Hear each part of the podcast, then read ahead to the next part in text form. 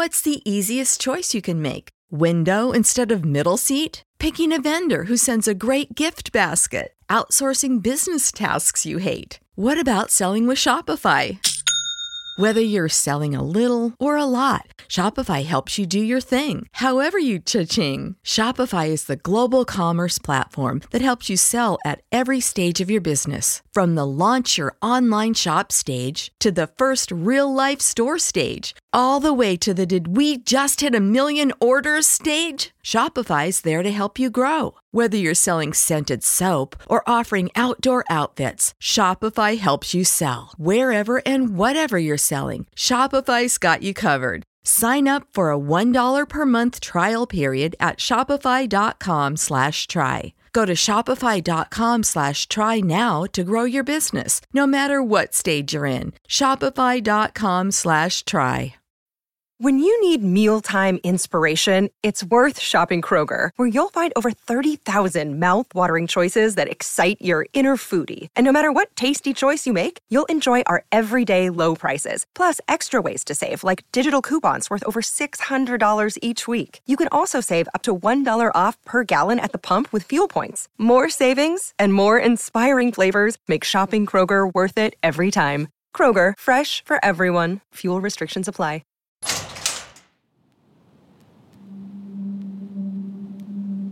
What you're about to hear are two lost episodes combined to create one dark true story. These two cases that are directly related were two episodes that led to the creation of Black Label. Back then, I didn't really know what people would accept on the main feed. With time, these two came down. I've always regretted taking them down. Featured here, they are expanded and combined, and I promise this is dark, black stuff. Don't expect light at the end of this tunnel things get bad.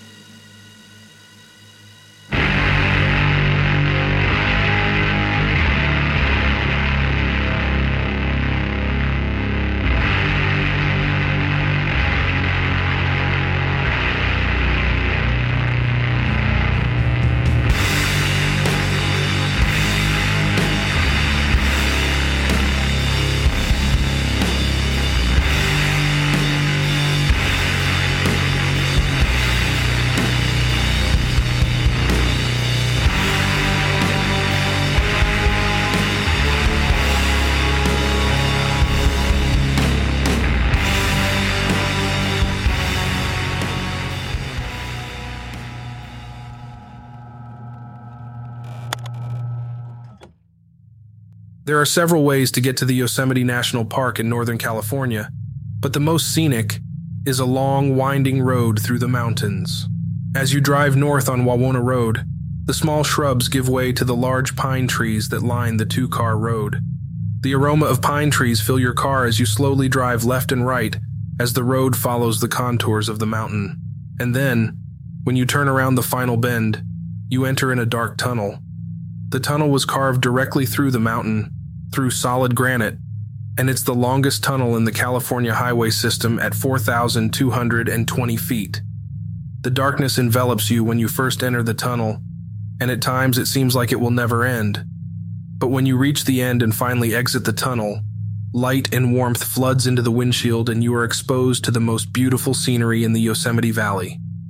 From this location, you can see El Capitan Mountain to your left, a waterfall on your right, and in the rear, the famous Half Dome Mountain. It is a stunning, picturesque landscape, and it immediately becomes obvious why Yosemite National Park has almost 4 million visitors every year. Unfortunately for four innocent women, there's another darkness in the Yosemite Valley area, and it isn't the tunnel. It's a person. And though he's just a man of flesh and blood, he managed to cast a shadow over the valley. That shadow isn't straight like the tunnel that leads into the valley. It is more like the winding road that leads up to it, with twists and turns and bends, disfigured and ugly. To fully understand what happened in the Yosemite Valley, we need to take a detour.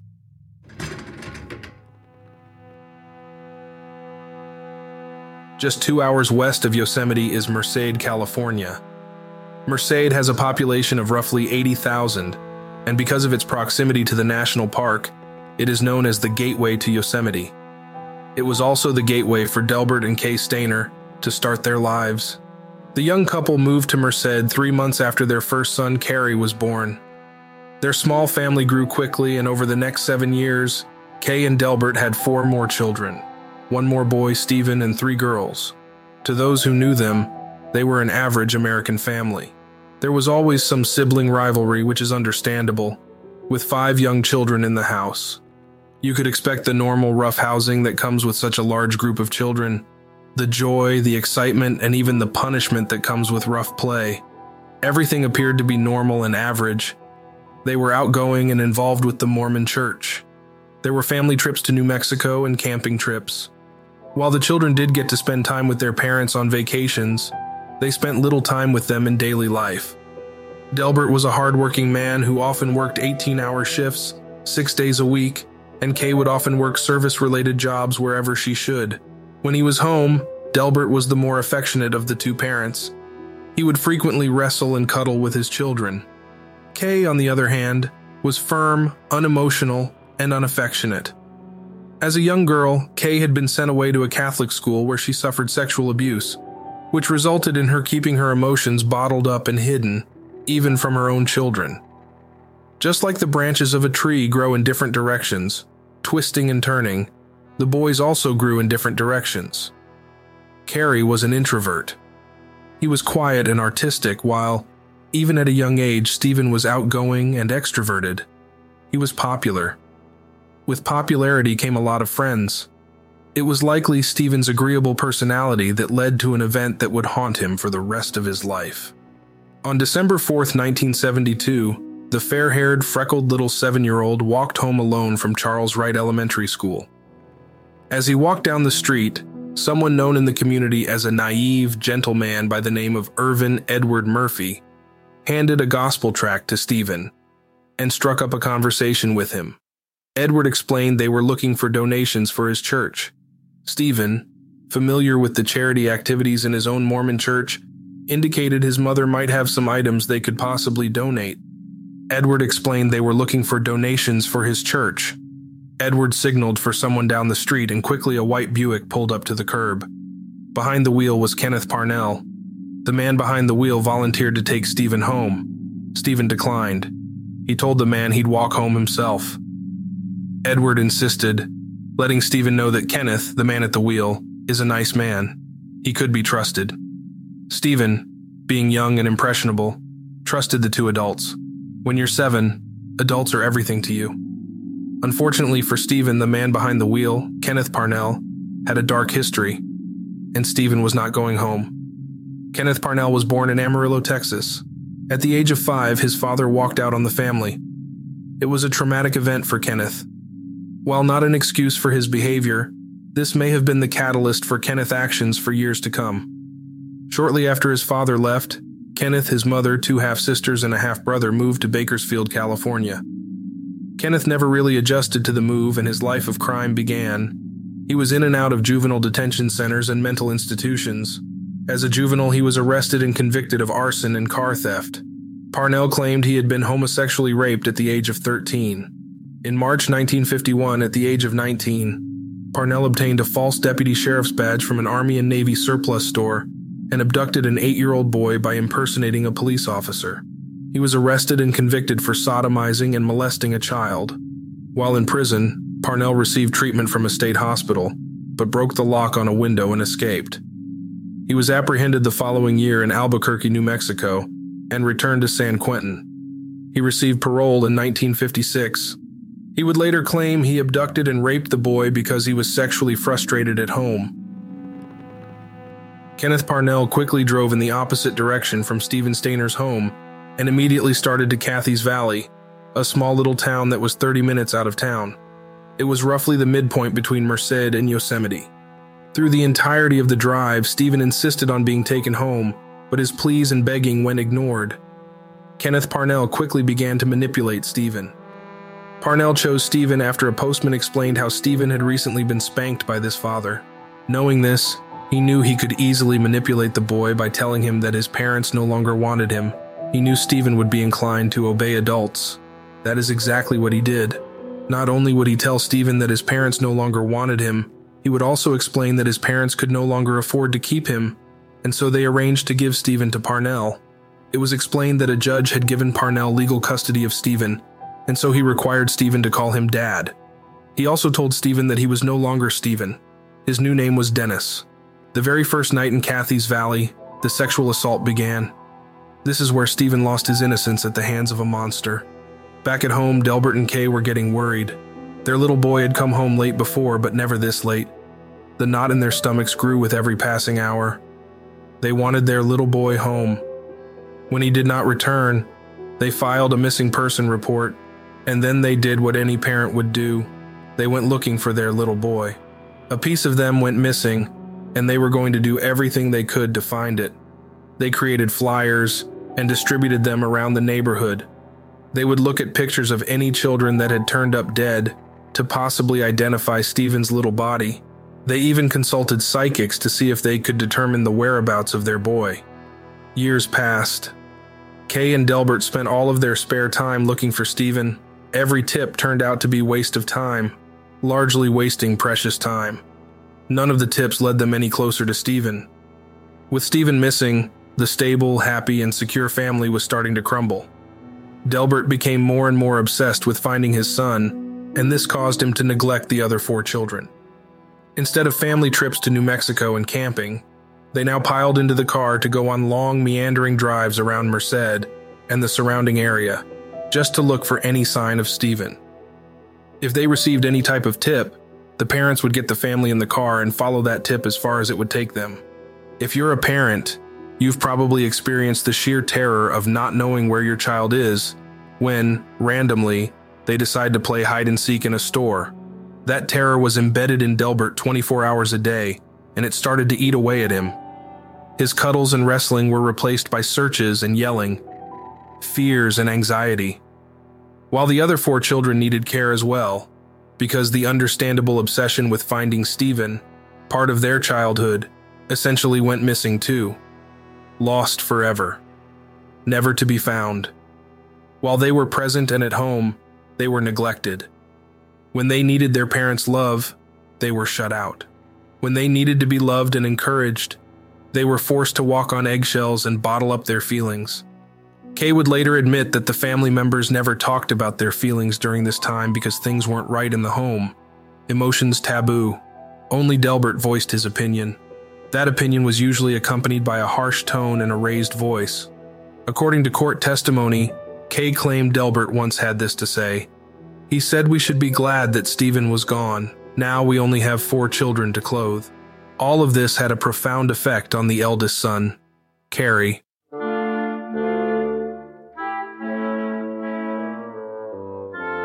Cary was 11 when his younger brother went missing. While Stephen was an extrovert and, according to his mother, had oodles of friends, Cary was more of an introvert. He enjoyed television and artwork. While he did have friends, he was independent and didn't need anyone to entertain him. He was intelligent and an excellent student. He never needed assistance with his assignments from his mother. Cary really needed those loving parents as he was dealing with his own darkness. When Cary was a young boy, he started to pull out his hair. It was so bad that he would often have bald patches. When his parents took him to the doctor, he was diagnosed with trichotillomania, which is a fancy word for obsessive compulsive hair pulling he was prescribed medication. At the early age of seven, Cary claims he started to have some impulses. At first, they appeared to be general fantasies of his mother being kidnapped. Over time, these fantasies started to grow and the impulses became more intense. To make matters worse, just a few months before Stephen went missing, Cary was molested by his uncle, Jesse Stayner. While I searched for more information on this case, there is little to be found, but it does appear Jesse was convicted of child molestation. Cary needed care more than ever. He had been taken advantage of, his innocence stolen from him. But his trauma was ignored. No one was there to catch Casey when he fell into the abyss that would eventually swallow him whole.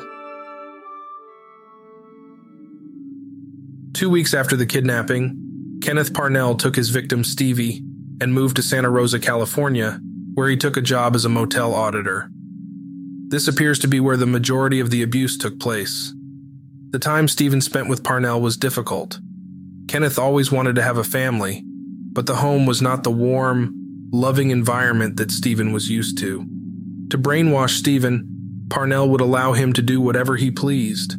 Extraordinary freedom is how one psychologist explained it. He began to smoke cigarettes, and then eventually he began to drink. He had freedom to go play with his friends and run around town. The only freedom he didn't have but ached for was the ability to go home, to be with his family. During this time, Parnell would take various jobs, some that would cause him to travel. Even then, Stephen never tried to escape. He indicated to investigators that he was still young and didn't fully grasp the situation. I strongly believe Stephen may not have been in a physical prison, but he was in a mental prison. Even though he had the opportunity to leave, he couldn't break of his invisible bonds. The light of freedom Stephen would experience during the day was contrasted by the darkness that followed at night. Parnell sexually abused Stephen almost nightly. For the first two years, Stephen and Kenneth lived alone, but when Stephen was nine, Parnell started dating Barbara Mathias. Unfortunately, the introduction of a woman was not a source of comfort for Stephen. Barbara told police she never saw any indication that Stevie was being abused. However, at a later time, Stephen indicated that Kenneth and Barbara sexually abused Stephen together nine times. And to follow that, Barbara attempted to kidnap another boy with Parnell. In 1975, on Parnell's instruction, Mathias tried to lure another young boy, who was in the Santa Rosa Boys Club with Stayner, into Parnell's car. The boy refused, and the attempt was unsuccessful. Parnell's relationship with Barbara only lasted roughly 18 months, but it appears they remained friends. Even though Stephen exposed Barbara for sexually abusing him nine times on nine different occasions, Barbara was never charged with a crime. She never served any time for her part with keeping Stephen away from his family. I know the laws were different in the 70s and 80s. I won't pretend to know what they were like at the time, but it just seems like a terrible injustice. But that isn't the worst of it. We'll get to that later. As Stephen grew older, Parnell started to look for a new child. Twice he took Stephen with him to scout for a new boy to abduct. By this point, Stephen was old enough to understand what was happening, and he clearly had a sense of right and wrong. At the age of 14, things started to change between Stephen and Parnell. Parnell was a pedophile, and Stephen was developing into a young man.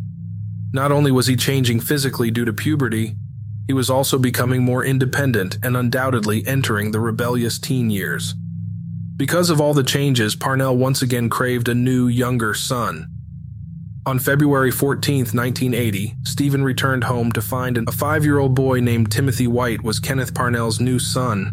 Parnell had used one of Stephen's friends, Randall Sean Poorman, to lure and kidnap the young boy. Timothy cried day and night for his parents. Stephen finally saw the light. Enough was enough. He needed a plan. I couldn't watch Timothy suffer the way I did, he later explained. His mental bonds were now broken, he didn't want another child to be treated the way he had been. Sixteen days later, he saw his chance to carry out his plan when Parnell went to work, so he grabbed Timothy and ran out the door. The two walked and hitchhiked for miles, often with Stephen carrying Timothy on his back. They finally arrived at the town of Ukiah, California. Stephen explained that both boys had been kidnapped.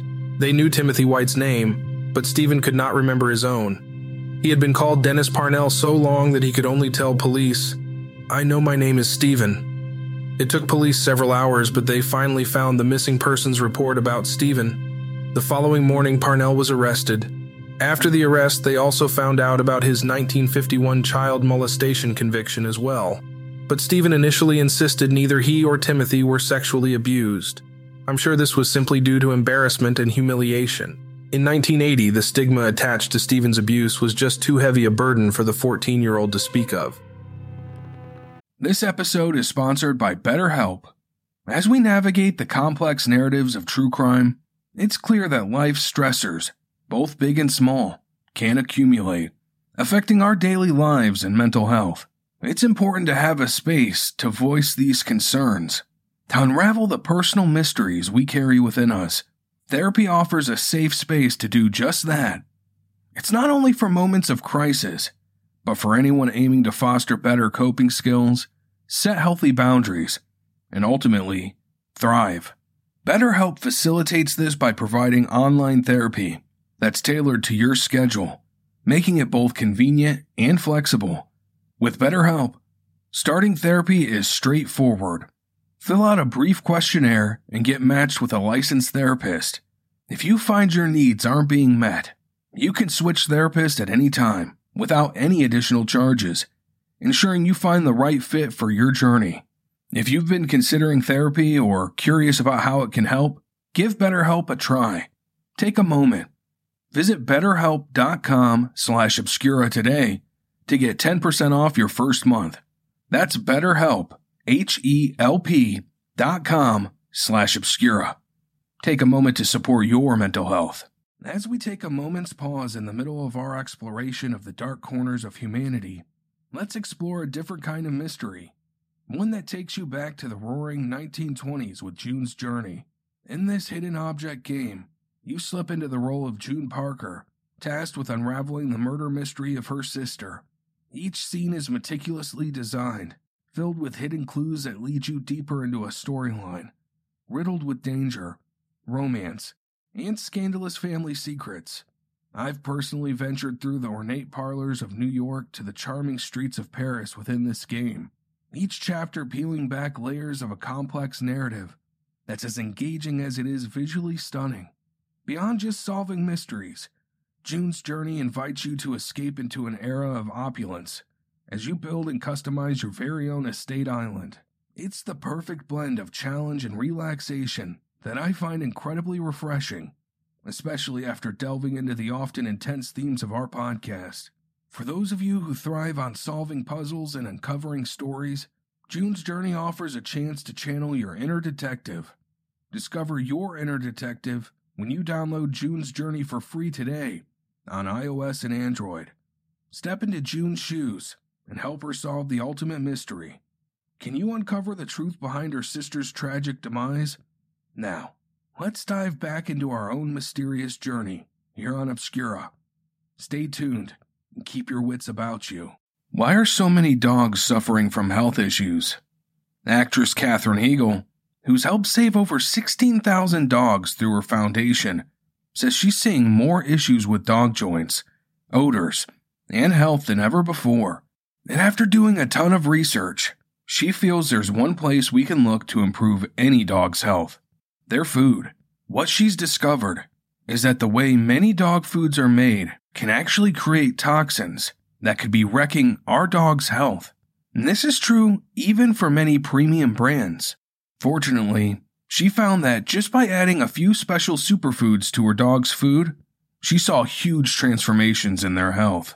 She's made a 20 minute video explaining step by step how anyone can do the same thing to see incredible changes in their dog's health. Listener, I've watched this video, and honestly, it's 20 minutes well spent. The health of my animals means everything to me. This stuff has improved the coats and energy of mine, and they love it. Normally they are picky with food, but they really enjoy this stuff. Go to badlandsfood.com slash obscura and watch Catherine's video right now.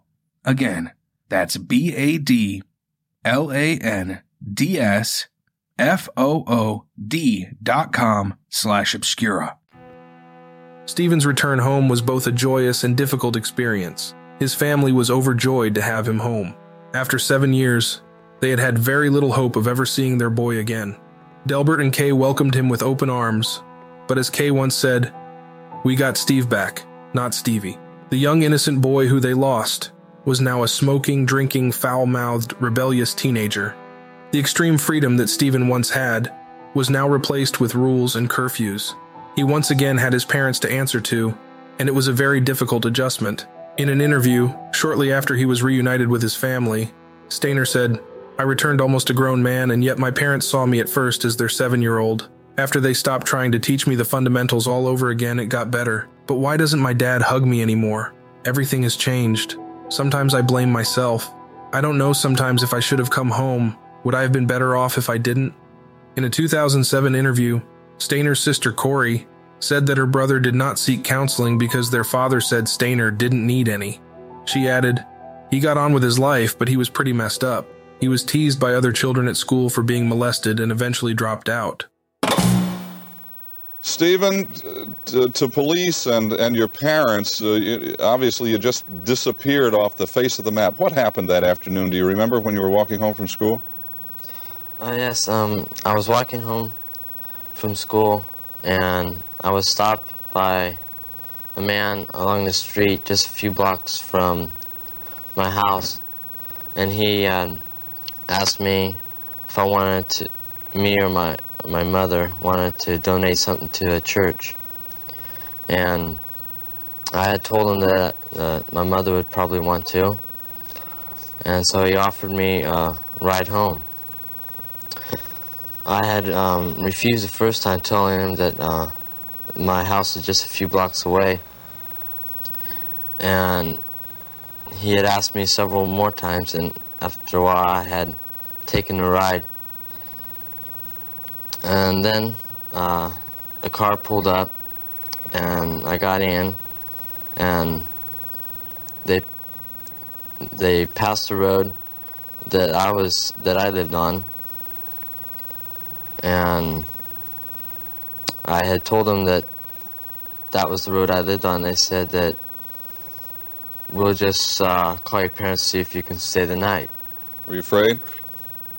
Uh, not that much. I was a little bit.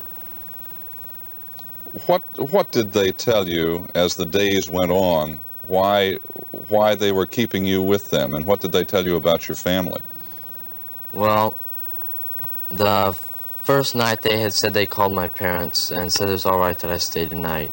The second night they said that they had called them again and said they, that I could stay another night. Then um, one of them went to uh, went out and came back and said that he went to court and got in possession of me and said that I was his. How did you feel about that when you heard that? Oh, um, I really forgotten what I felt that at that time. It was kind of a shock to me. You called him, i have been told that you called him Dad. How long before you started calling him Dad? Do you have any idea when that started? Um, that started about a week after my abduction. What were your thoughts during the seven years about your parents? Did you think about them, and if so, what, what went through your mind? Um, through the seven years, I don't remember what went through my mind, but I thought of my parents very often. Mr. Stayner, did you have any doubts during those seven years that you'd see your Stephen again? Well, I had a lot of hope up to two years ago. Uh, there was a few things that came up that I kind of I kind of lost a little my hope and faith in it, and but uh, I was wrong. Fortunately, Mrs. Stayner, did you share his his hope for that period and then lose it at any point, or what happened with your no, mind? I, I never did lose my hope that I would find Steve. I didn't get into all the things that uh, Dell did.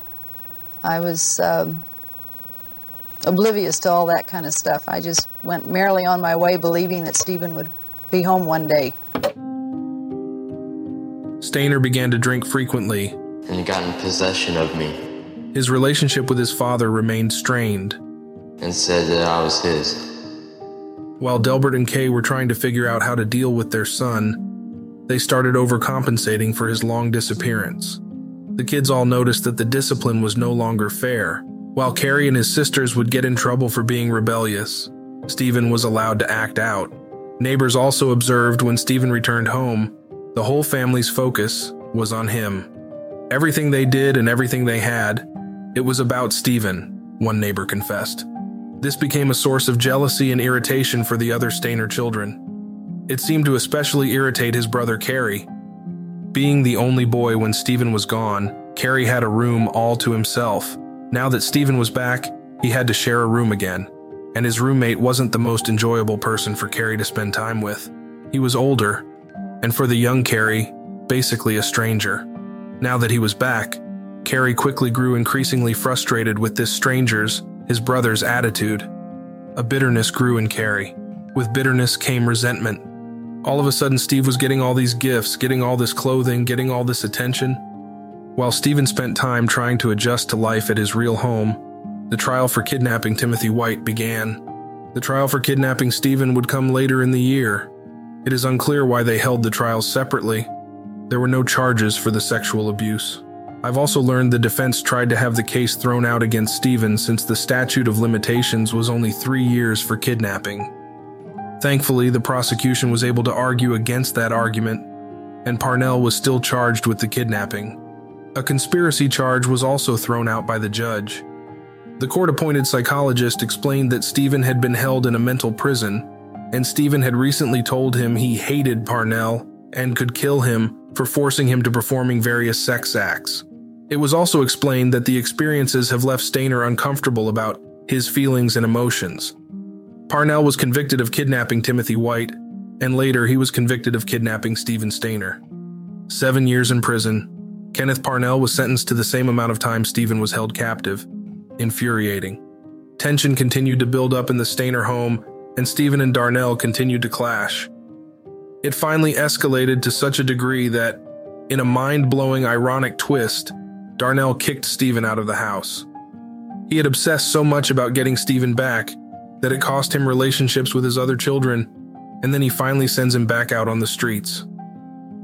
In 1985, Stephen married Jody Edmondson, and eventually they had two children.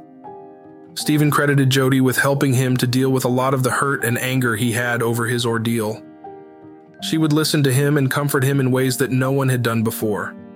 He was finally getting back on his feet and starting to heal, although he still blamed himself for the abduction. However, while struggling to find light in the shadow that had enveloped his childhood, he tried to help others as well.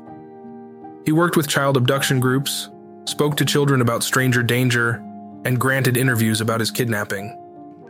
One of those interviews led to a manuscript that we will discuss a little later. Later that same year, in 1985, Parnell was released from prison having served only five years of his seven year sentence. One can imagine Stephen had an emotional setback while he tried to deal with the fact that his abductor and abuser was back out on the streets, able to once again hurt small children. As if that wasn't enough bad news, Stephen learned that Darnell and Kay separated, and Darnell moved out of the house. The following year, Darnell was accused of molesting Stephen and Cary's sisters. Surprisingly, even after all the accusations, Kay took Darnell back in 1987. Kenneth Parnell completed his probation in 1988, and at that time, child abusers could go free and did not have to register. So even though he no longer worried what Parnell could do to him, Stephen now feared for his children. He started to make sure his own two children were never out of his sight. Stayner worked with child abduction groups, spoke to children about stranger danger, and granted interviews about his kidnapping. One of those interviews was with Mike Echols, an author who wrote multiple books about abductions. Those interviews were put in a manuscript, and in May 1989, that manuscript was made into a TV miniseries called I Know My First Name is Stephen. Hey, where are you going? Home. Here, take one of these. I'm from a, a church, and I'm looking, um, I'm looking for donations. You think maybe your mama would want to Contribute a little something? I don't know. Where do you live? Down that way, about three blocks. You, you think maybe we could talk to your mama? I guess so. Can you show us where your house is? Hop in, son. The preacher here, he'll drive you home.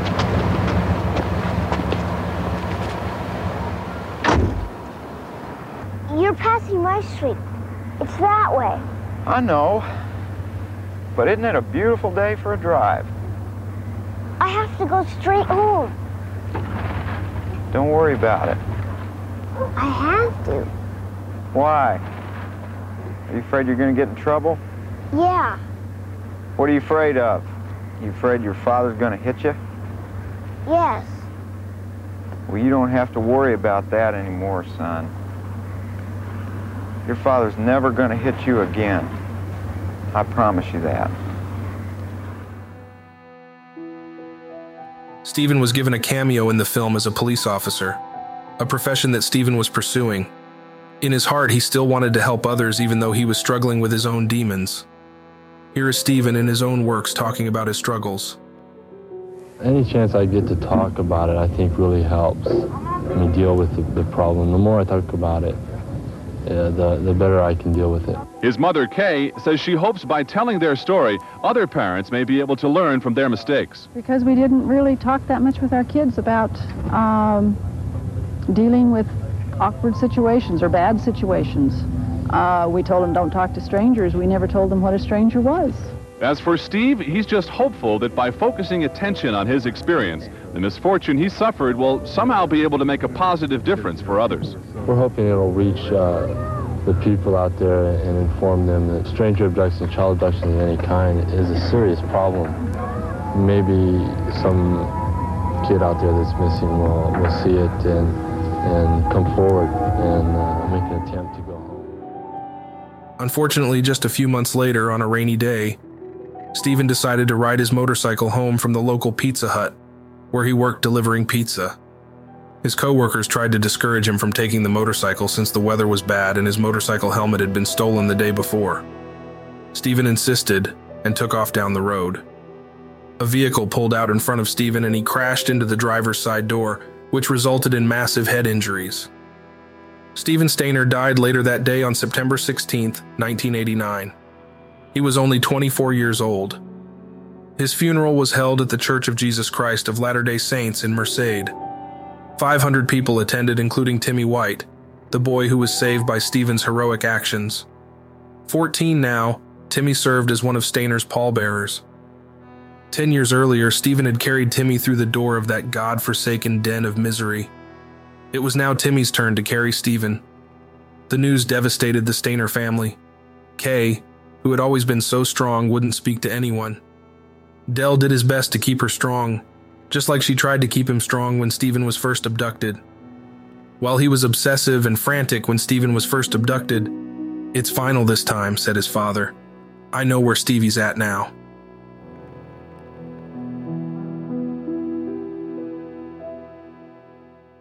Needless to say, the events that surrounded Stephen's life had a huge impact on his family. It seems to have really bothered his quiet and introverted brother, Cary. On the outside, he was quiet, withdrawn, and doing his best to cope. But on the inside, he was a steaming kettle of anger, and he was getting ready to explode.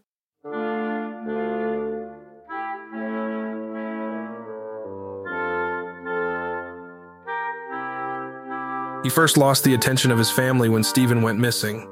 When Stephen returned, he had to deal with a rebellious teen brother who felt more like an intruder than a member of the family. He also had to deal with all of the attention Stephen was receiving, not only by his family, but by the media and the rest of the world. While his sister insisted Cary was not affected, the events that would transpire contradict that statement. Merced, California, 1974. 13 year old Cary Stayner sits in his class for the gifted. He has been told that he is very smart, that if he stays on track, the sky is the limit. But Cary is bored.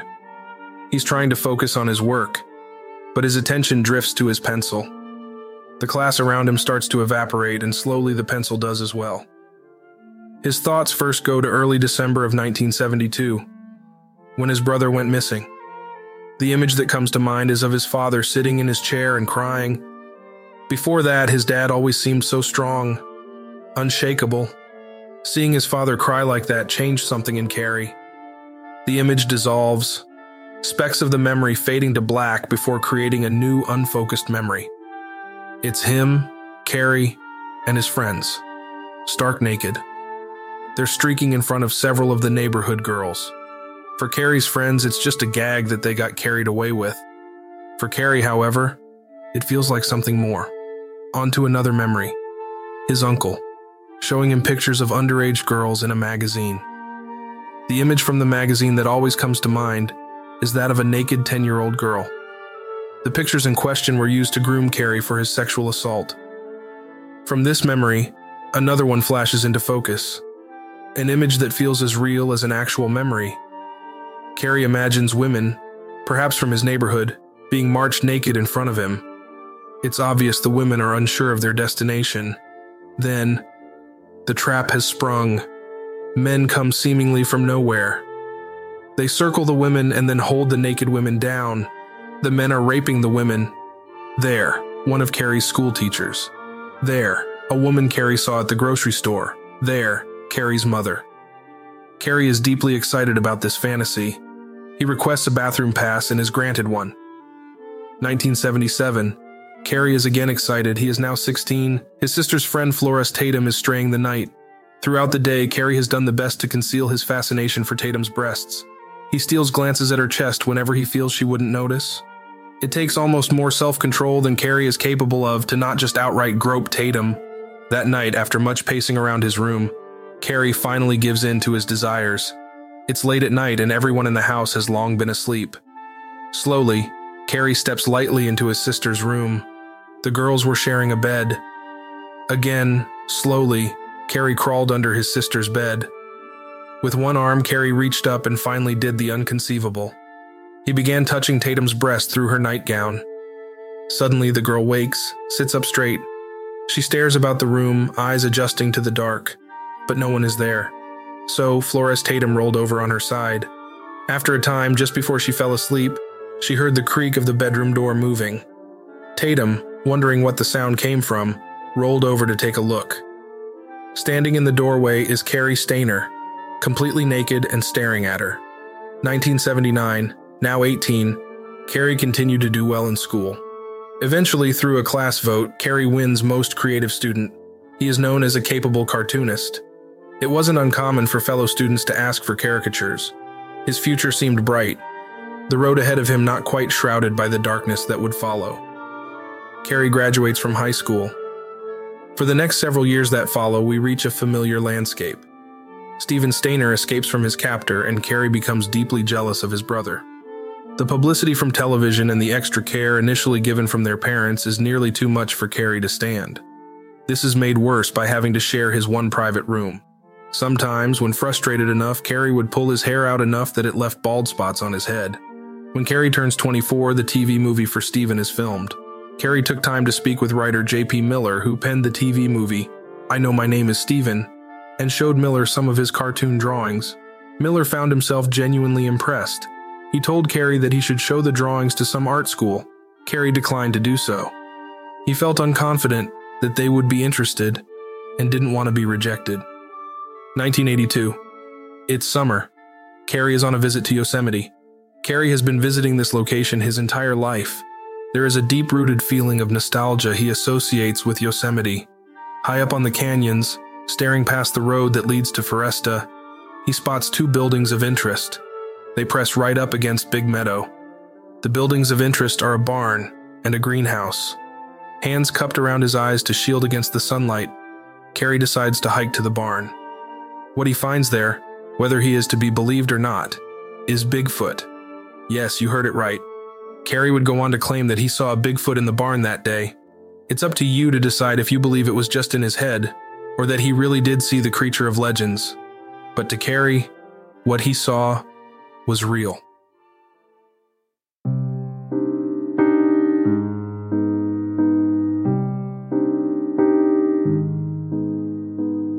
Nineteen eighty nine. Cary is 28. What Cary once found easy to hide is becoming visible to others. What's inside him becomes harder to contain with each passing day. One day, Cary began having a panic attack.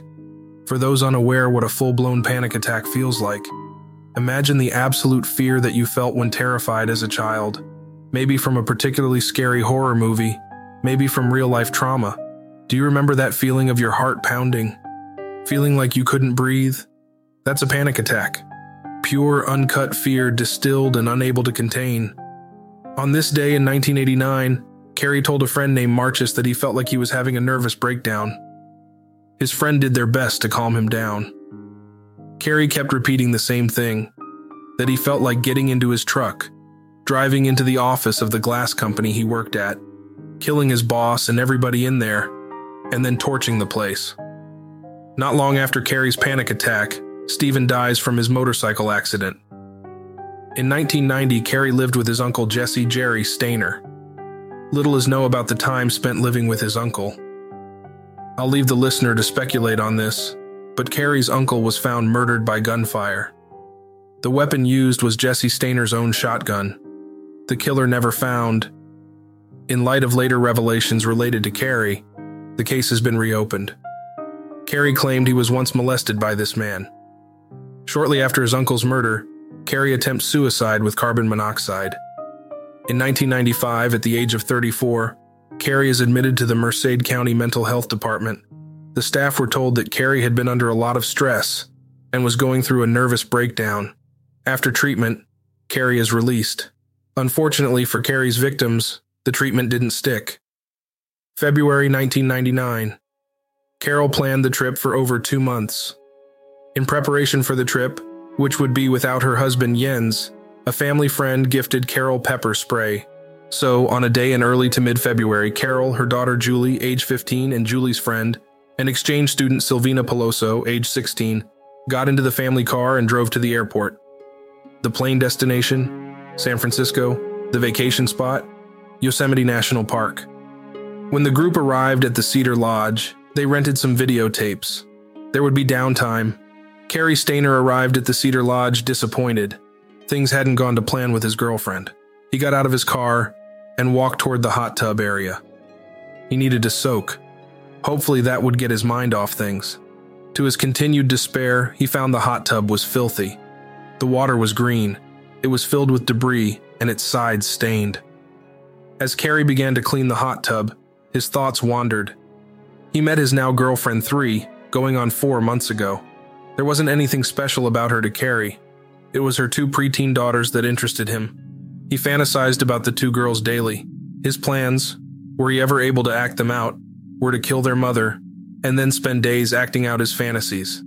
Cary planned to force the girls to perform sexual acts on each other, and then perform sexual acts on them. If he could get it up, that is.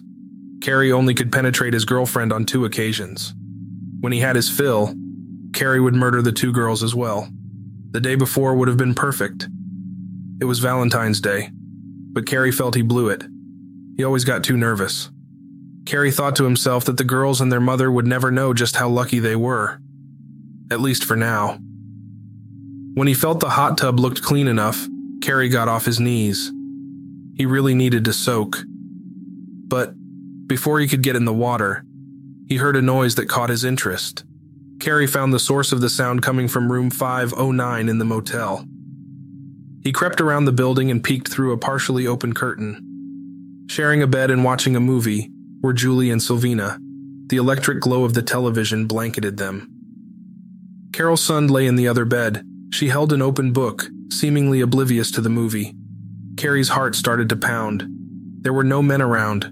The rooms next to 509 were empty. Cary spent close to a year waiting for a moment like this to happen. Each time his plans were foiled, some unforeseen circumstance that put a stop to his desires. Not this time. Cary thought to himself, easy prey. He played with the master key in his pocket. He'd borrowed it to clean the hot tub moments ago. Cary needed to do this right. It would be impossible to cover his tracks if he slipped up. He made a show of heading back to the office, loudly opening the drawer for the key and pretending to drop it in, nodding at a motel employee on his way out. Now, he needed his rape and kill kit. Cary prepared the kit in a trance. He knew inside what it was for, but no one wants to think of themselves as the bad guy, the monster. Back in his room, Cary double checked the supplies duct tape, check, rope, check, gun, check.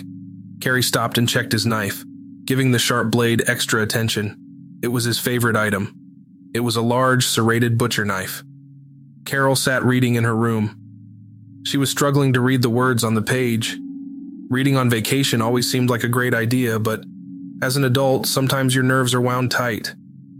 Relaxing doesn't always come easily. The girls were very excited to arrive in Yosemite, in a way that only those with their entire future in front of them could be. No crushing weight of bills, no abandoned dreams. A knock came at the motel door. The girls looked to Carol to answer the door. It seemed that the unsureness of a new place was enough to reinstate Carol as the protector. Still, Carol gave pause. Who is it? She asked at the door. Hotel maintenance. The man at the other side answered. There was pause. Then the man continued. There's a leak in your wing of the 500 building. I need to find the source. Julie and Silvina were now looking through a crack of the curtain. Their movie abandoned. Can't you come later tomorrow? Carol asked. Ma'am, it's a leak. These things can get serious. If we let it run all night, who knows what kind of damage there will be in the morning? Another pause. It can't be that bad, Carol answered back. It's late and we're just trying to relax. The maintenance man returned. I just need to find the source and I'll be out of your hair. If that water seeps into the sheetrock, we'll have to move you into another room altogether. We both don't want that. Another pause. This one seemed like ages. The girls were not looking out the window now, just at Carol. They had nothing to offer in the situation. Carol didn't know if it was just her maternal instincts making her paranoid. Something in her stomach read the situation as wrong. Maybe if she could just. Okay, I don't need this. The man sounded totally impatient now. I'm going to go get my manager and we'll move you to another building. Carol felt a pang of panic. Wait, she called out to the man's back. Cary Stayner turned around and saw Carol standing there, the door wide open. Easy prey, he thought to himself again. When the man entered, he seemed friendly enough. Carol and the girls relaxed. They sat on the edge of the motel beds as Cary went into the bathroom to check for the leak. Carol leaned forward and saw the maintenance man standing on the toilet removing the fan. How's the movie? Carol asked the girls. Their answer a nervous smile. The smile shifted to a look of pure horror.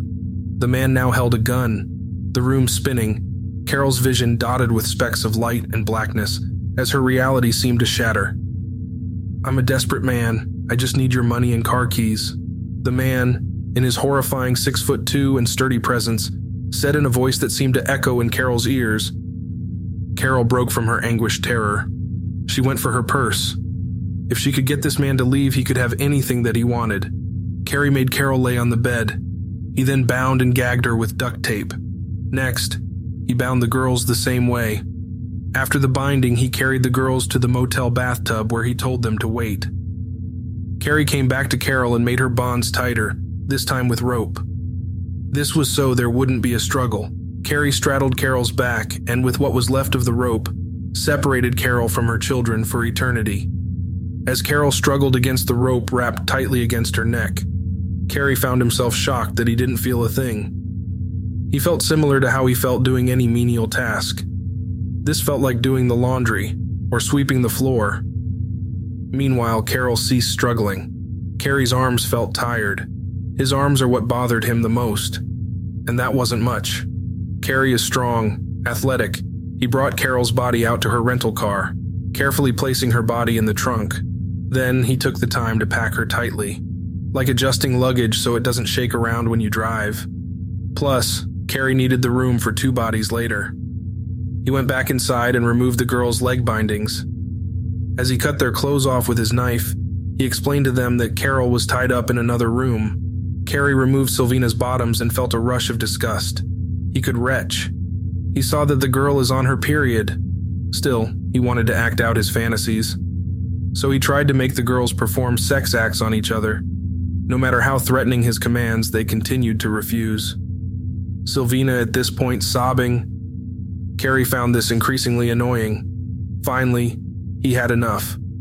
Cary grabbed the rope, wrapped it around the, the crying girl's throat, and dragged Silvina to the bathroom. He watched as the girl's eyes begged him to stop, her hands clawing at his, and then, eventually, the light was gone. The girl's body went limp. Cary felt disappointment, like he'd lost a valued plaything. On his way out of the bathroom, Cary heard Silvina wheezing. It seemed her body was making reflexive gasping sounds, even in her death. Cary couldn't believe it. He thought to himself that even in her death, the girl was a nuisance. Sure enough, the light was back in her eyes.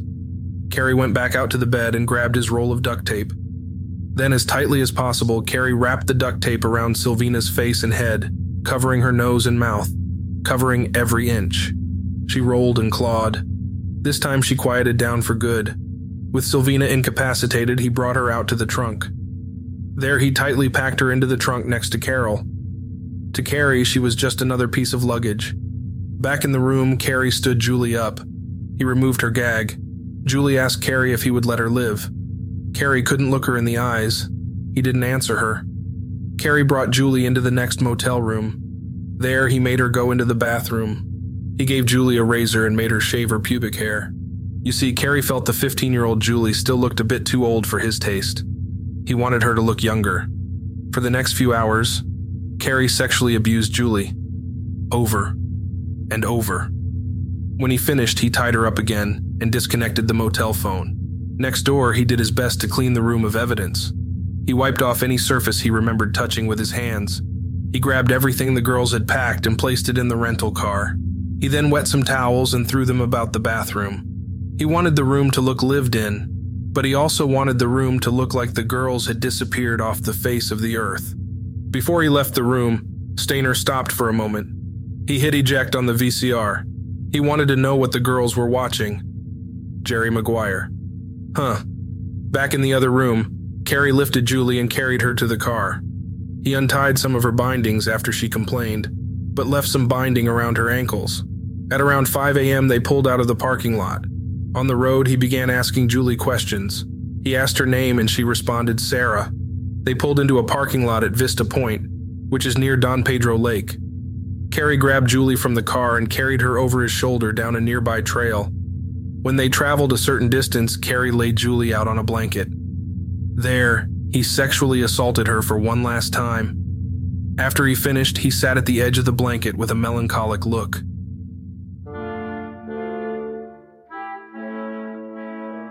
When I came out of the bathroom with the gun that was your chance to escape, he told her, it wasn't loaded. The night crept from the sky. It was getting light now. It was bright enough to see Julie crying. I love you, Cary told the girl, and then he slit her throat.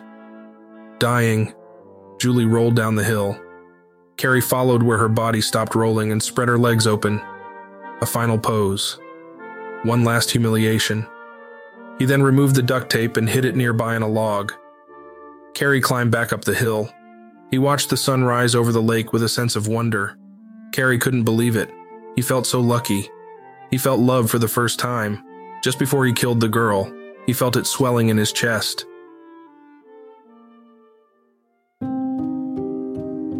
Carol Sund was born on April 25, 1956, in California.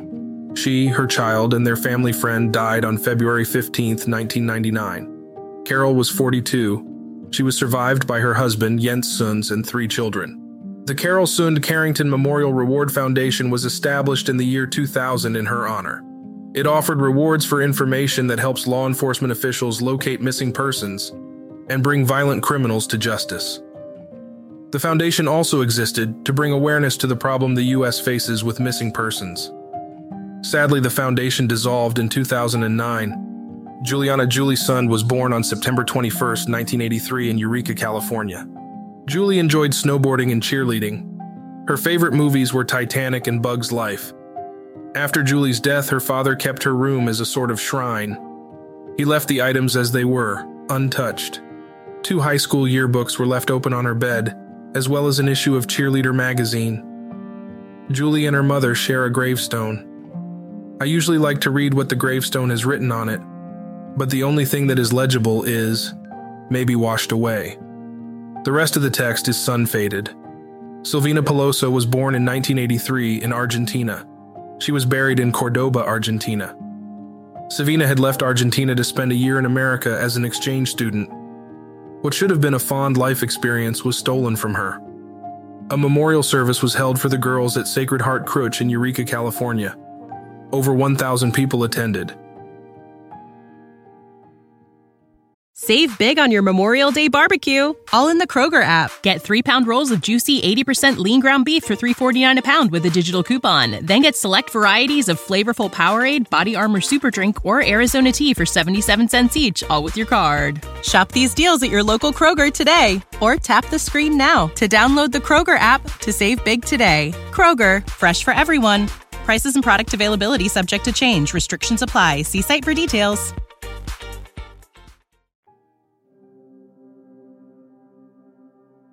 Back to the standard timeline, two days after the murders on February 18th, Cary goes back to the Sund's rental vehicle and burns it. He also retrieves Carol's wallet. The car is found a month later on March 18th. Carol and Silvina's bodies are found burned in the trunk. Cary sends a letter to the FBI to inform them where Julie's body is. The letter included a hand drawn map. Detectives interview Cedar Lodge Motel employees about Carol, Julie, and Silvina. Eventually, they speak with Cary.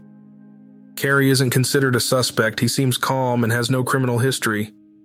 Just that nasty business with his brother all those years ago. In the interview, the FBI agent Jeff Rinek asks Cary if he has seen the movie Billy Jack. Jeff tells Cary that he looks like the film's main character. Cary denies seeing it. An hour and a half later, on a drive to FBI headquarters, Cary began reciting line for line quotes from Billy Jack.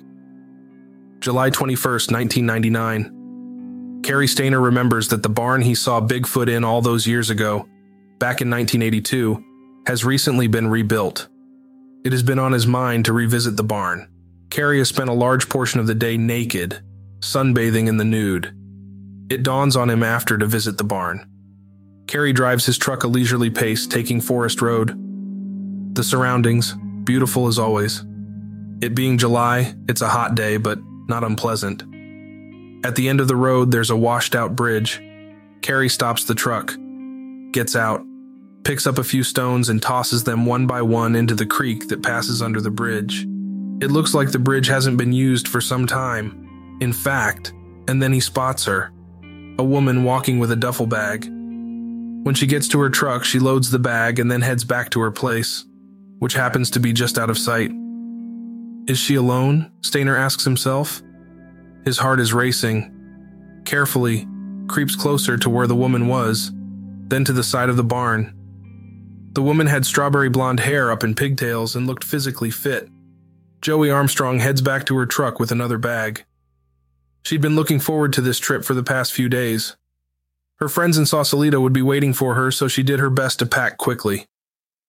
Then it came to her. She almost forgot. The plants needed to be watered. When Joie came out of her house with the watering can, a man stood outside. For a moment, her heart jumped, but then she calmed down. In Yosemite, hikers are common. You got used to them. And the man seemed friendly enough. After greeting each other, the two engage in small talk. Joie asks if this is Cary's first time in Yosemite. It wasn't. The man responds, You know, I've been through here many times in the past. I've seen this house since, well, since I was a kid. I didn't know if anyone lived here. You've done a great job fixing it up. Joie expressed gratitude for the compliment. She didn't notice that as Cary spoke, he was making his way slowly up to the where she stood, step by step. The movements are slow, gradual, but with each moment, the distance between them grows shorter. Cary knows he has to get this right. Hey, I just had a thought, he says casually. You might think I'm crazy, but years ago I saw a Bigfoot in that barn. The man is now pointing at Joie's barn. You've lived here. Have you heard or seen anything? He continues. Joie expressed that she hadn't. In a half joking but friendly tone, she tells Cary that maybe her roommates had and never told her. Roommates? Cary responds, his brow creased. Again, I know this sounds crazy, but are any of these roommates around? I wouldn't mind asking them if they ever saw anything, you know? No, Joie responds politely. There isn't anyone else here but me. Cary's leg muscles run stiff in response. And me, Cary says, nearly under his breath. Joie, sensing something wrong, turns around. She wants to run. But before she can, Cary pulls the gun from his waistband. I'm not going to hurt you, he tells the now distressed woman. As Cary edges closer to her, Joie finds herself frozen in place. The gun pointing at her has a psychic heft to it, even at a distance. Like wherever the barrel points, she can feel physical pressure. When the man pulls out a roll of duct tape, she snaps out of it, punching, kicking, and scratching this terrifying man. This brute. He proves to be strong, too strong. The man overwhelmed her. Joie manages to break through Cary's bindings twice, it proves to be no use, however. He just binds her again with the tape. Cary grabs Joie forcefully by the arm and drags her to his truck on the other side of the washed out bridge. The woman kicks and cries out through her gag the whole way. The gag seems to do little to quiet her. Cary hates her for the noise she's making. On the way, they pass by Joie's truck. Cary notices the keys sticking out of the back of the trunk. He grabs them and slams the trunk shut. Can't be too safe. When they get to the truck, Cary forces her into the back. He throws a sleeping bag on top of her. On the road, Joie keeps fighting. Cary yells threats at her. He feels exhausted, dizzy, but it doesn't make the woman stop. Cary pulls a knife. Joie takes this as her chance. Despite being bound strictly with tape, she manages to dive out of the passenger window. Cary slams the truck to a halt. When he gets out, Cary scans the area. He sees Joie, free of her bonds, running towards other homes. Cary makes a sprint for it. The woman tired. She's fought a great deal. Cary digs deep and gains speed. Closer, closer, just out of reach. He tackles her. He rolls her over. Joie strikes out at him. Cary gains wrist control with one hand, and with the other, he slits Joie's throat. In shock, Joey grabs at her neck and Cary stands up. He knows he needed to finish her off. She'd gotten too close. She'd almost escaped. Cary grabs Joie by her hair and drags her, while she tries desperately to breathe, to a secluded area. Now, without fear of being caught, Cary, in his own words, finishes her off. While Joie fights off the knife, leaving defense wounds on her fingers, Cary saws her head off. After removing her head, Cary removes Joie's bindings. He hides her remains in some nearby water. Before placing her head in the water, Cary washes the blood off her face and out of her hair. Cary could cry. She's peaceful. Nothing hurts now. It's all over for her. No more pain, no more worry. Cary feels a pang of envy. To him, the woman's severed head being lowered into water is baptism, and in this perverse baptism, Cary feels so much love for the woman. Before moving on, Cary stares at his victim's face one last time. It seems unreal to him. He knows that he caused this. The evidence confronts him, but can't place himself as the culprit.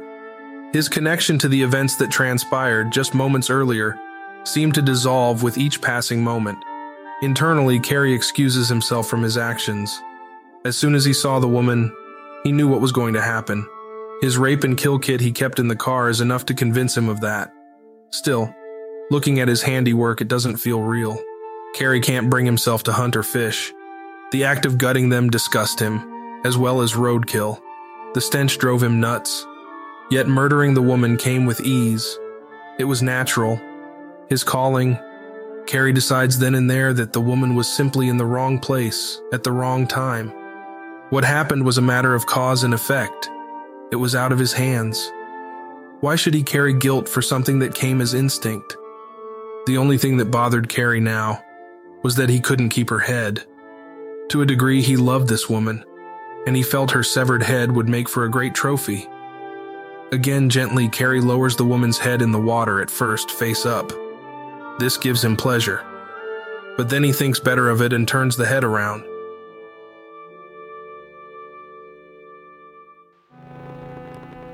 Joie Ruth Armstrong was born in 1972 in California. Joie's friends knew her to be enthusiastic and almost always friendly. She was a Nature Bridge educator at Yosemite National Park. She had a passion for teaching and enjoyed connecting with kids. To quote Joie herself, My passion lies with teaching children about their environment, and I have dedicated all of my efforts toward it. A scholarship program was created in her memory. Its description reads that it is to inspire young women to reach their highest potential, develop a stronger sense of self and community, and explore their personal connection to nature. Participants venture into the backcountry of Yosemite National Park with highly skilled female educators from Nature Bridge for an expedition of discovery, leadership, and personal challenge. Joie's life was cut short by a despicable monster. Her only crime was being a caring and outgoing person who was friendly to strangers. Joie Armstrong was buried in Pleasant Hills Cemetery in Sebastopol, California. Her gravestone reads, Into God's Hands, and was sponsored by Geraldine Humes. After Joie's murder, Cary Stayner was quickly apprehended at a nudist resort he was visiting. Cary's blue 1979 International Scout was seen by an eyewitness and easily traced back to Cary. In an excellent book written by the aforementioned FBI agent Jeff Rinek, great detail is given to the interrogation. As a trade for his confession, Cary wanted a stack of child abuse images from the FBI. This included pictures and videos. Cary's trial didn't go well for him. His lawyer cited Cary's history of sexual abuse and mental illness. A Dr. Jose Arturo testified that Cary Stayner had a mild form of autism, OCD, and paraphilia. Cary was found sane enough to stand trial, and on August 27, 2002, he was found guilty and convicted of four counts of first degree murder. His punishment death. Cary awaits the gas chamber in San Quentin Penitentiary, though it should be noted that San Quentin hasn't executed a death row inmate since 2006. And that closes the story of Steven and Cary Stayner, both victims of child sexual abuse, both taking different paths, casting a lingering shadow over Yosemite. We were sitting there swimming. He walked in to do his job around the pool, do some handyman work, and he, Aaron hollered at him, told him to come over and meet us. And every day after that, pretty much that we were over there, we'd see him and talk to him for about five minutes. I've never even seen the man violent at all. He's never even really raised his voice, even when we are just sitting there talking. He always made us feel pretty much like we had nothing to worry about. Never made us feel uncomfortable. Pretty disappointing because this was my you know, my little paradise away from the city.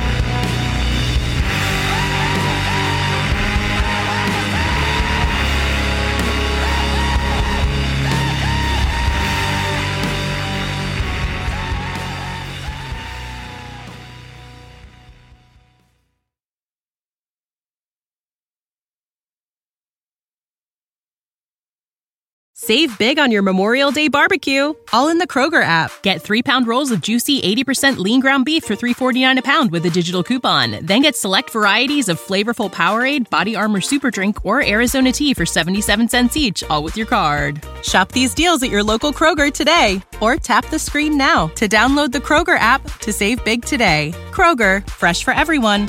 Prices and product availability subject to change. Restrictions apply. See site for details.